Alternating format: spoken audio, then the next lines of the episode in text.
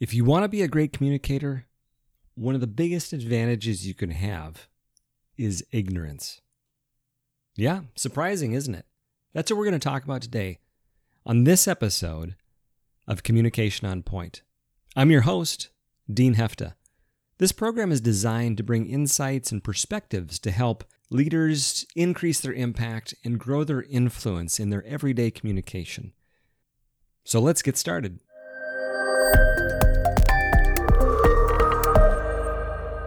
You heard me right. Ignorance is a huge advantage.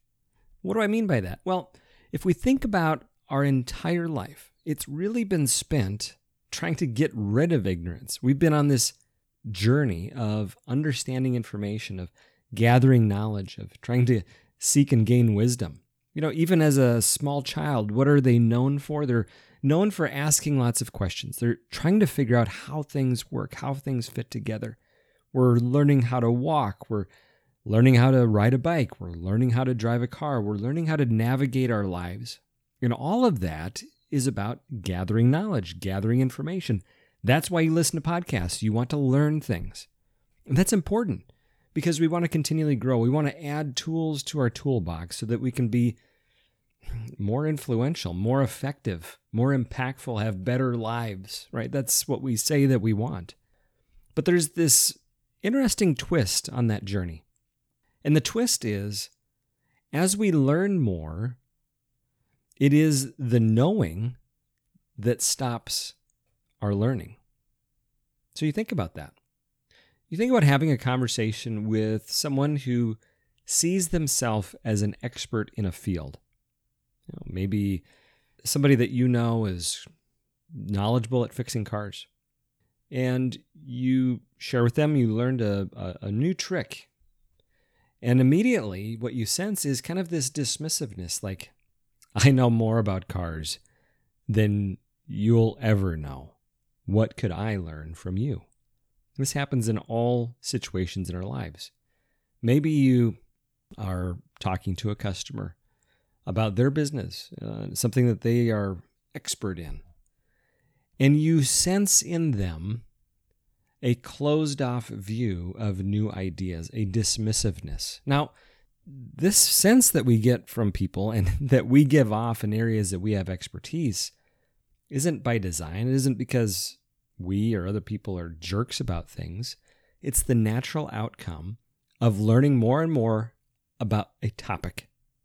And so that's the irony is once now we begin learning enough that we feel well versed in a topic, we stop having room to gain new perspectives. Because think about it how's our brain working? This plays out in our conversations that we have with people, the interactions that we have with people. Our brains, don't forget, our brains are lazy. Our brain doesn't want to do more work than it has to. And so we create these shortcuts. We gather just enough information to be able to build a framework of understanding. And once we've done just enough work to build that framework, our brain says, you know what? We don't need to put more work into that. Okay, well, that's fine in a majority of our life. We only need to know just enough. But what's the challenge that that can present when we think about how we interact and how we communicate with the people around us? Well, I think it's twofold. I think on one hand, our unintentional dismissiveness of new ideas because we're trying to avoid having to spend more cognitive calories than we have to.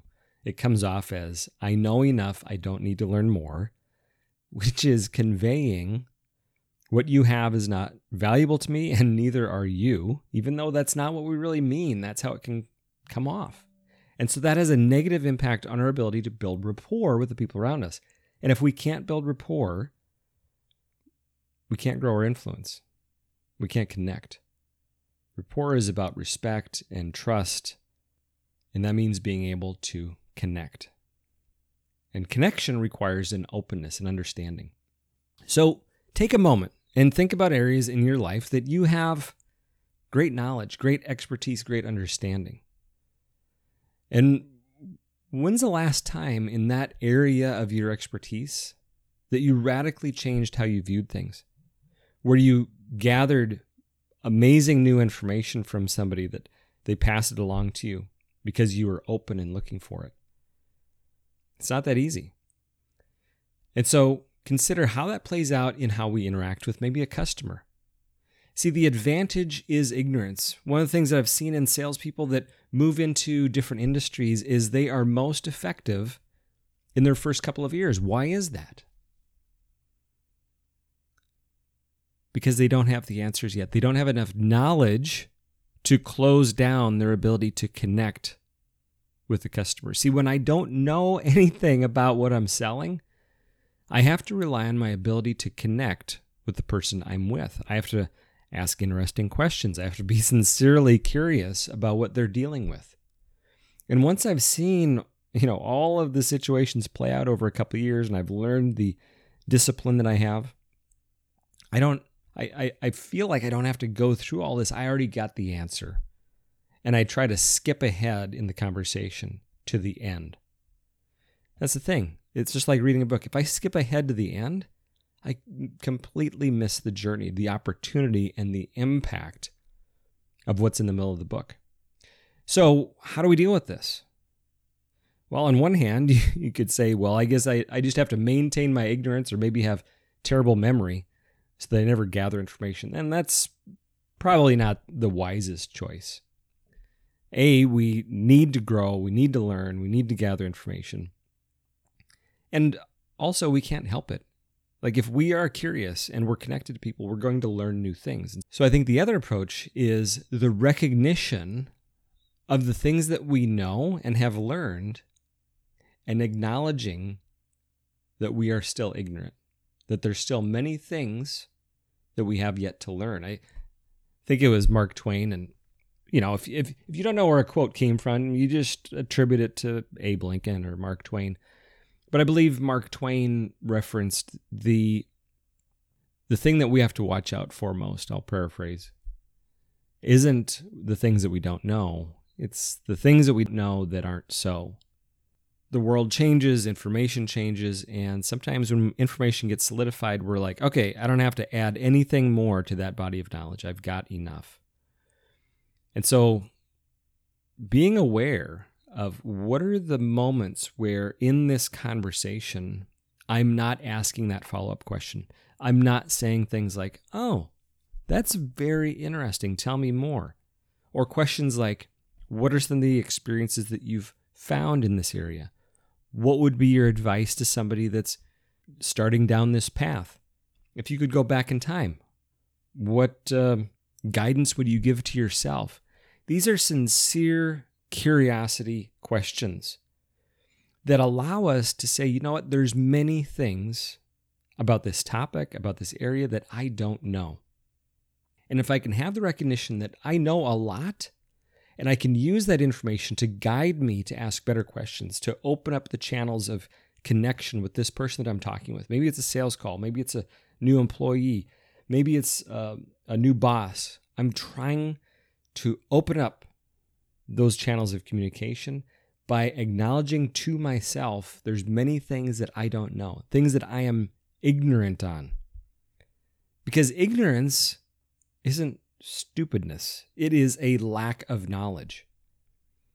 And so, understanding that there's many things that I don't know helps to guide me to ask better questions, to be more connected. And what happens when we ask sincere, curious questions of people?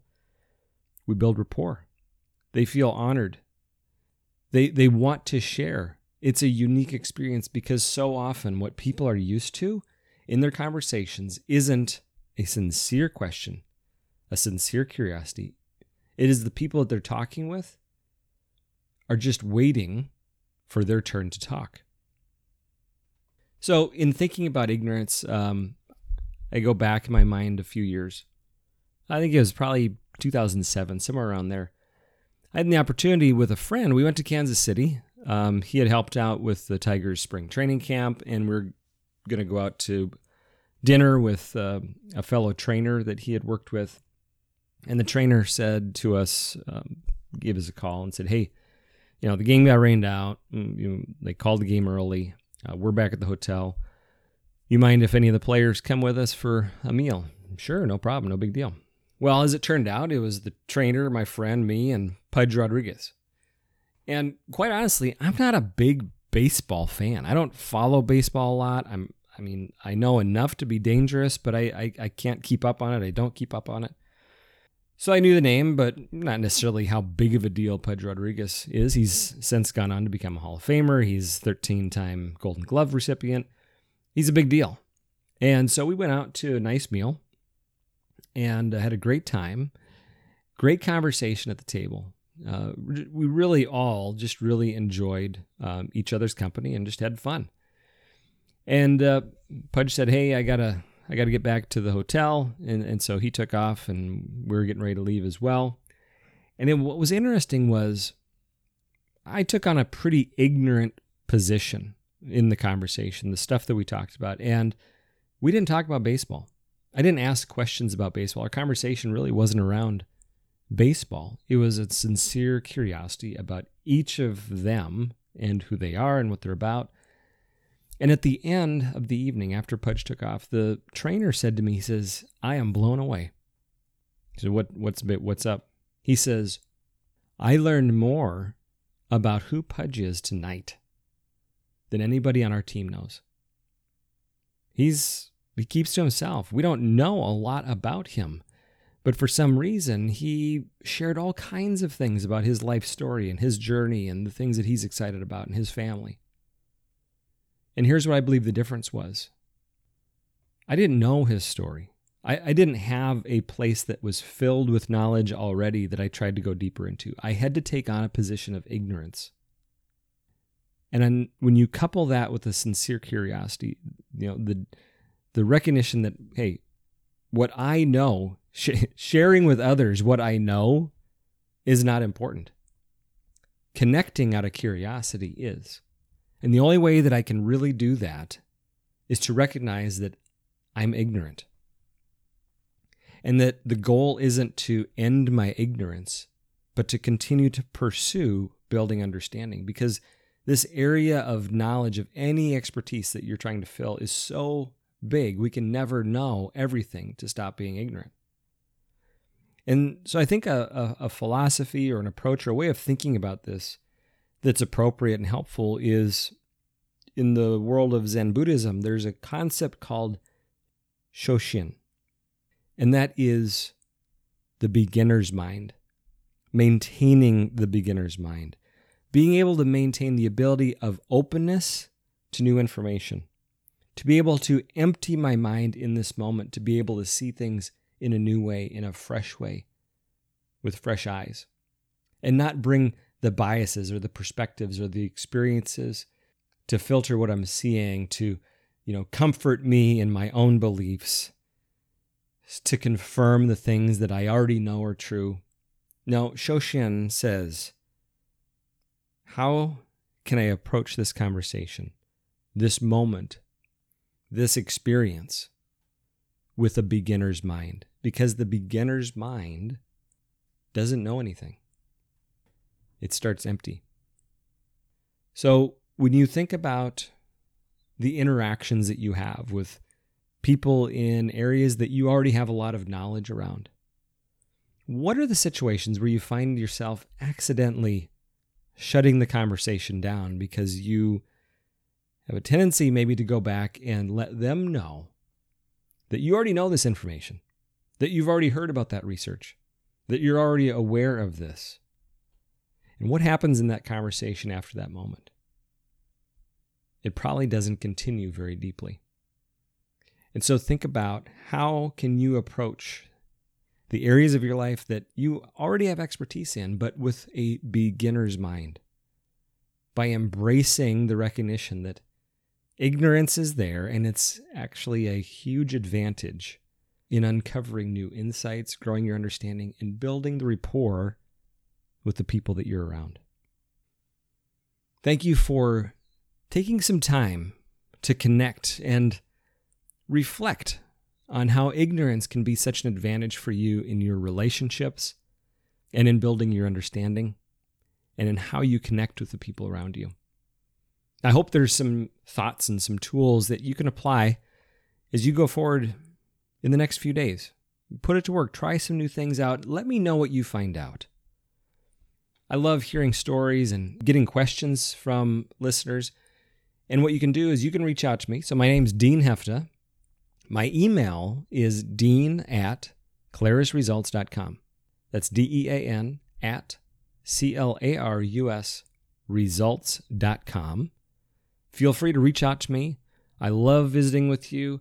And I'm looking forward to next week's session. We're going to have a lot of fun. And uh, be sure to tune in. If you haven't subscribed yet, be sure to hit that subscribe button wherever it is that you're getting podcasts. And if there's anything that you want to talk about when it comes to leadership, communication, influence, and the things that you're working on in your life, be sure to reach out to me. That's Dean at clarusresults.com. And I will see you again next week.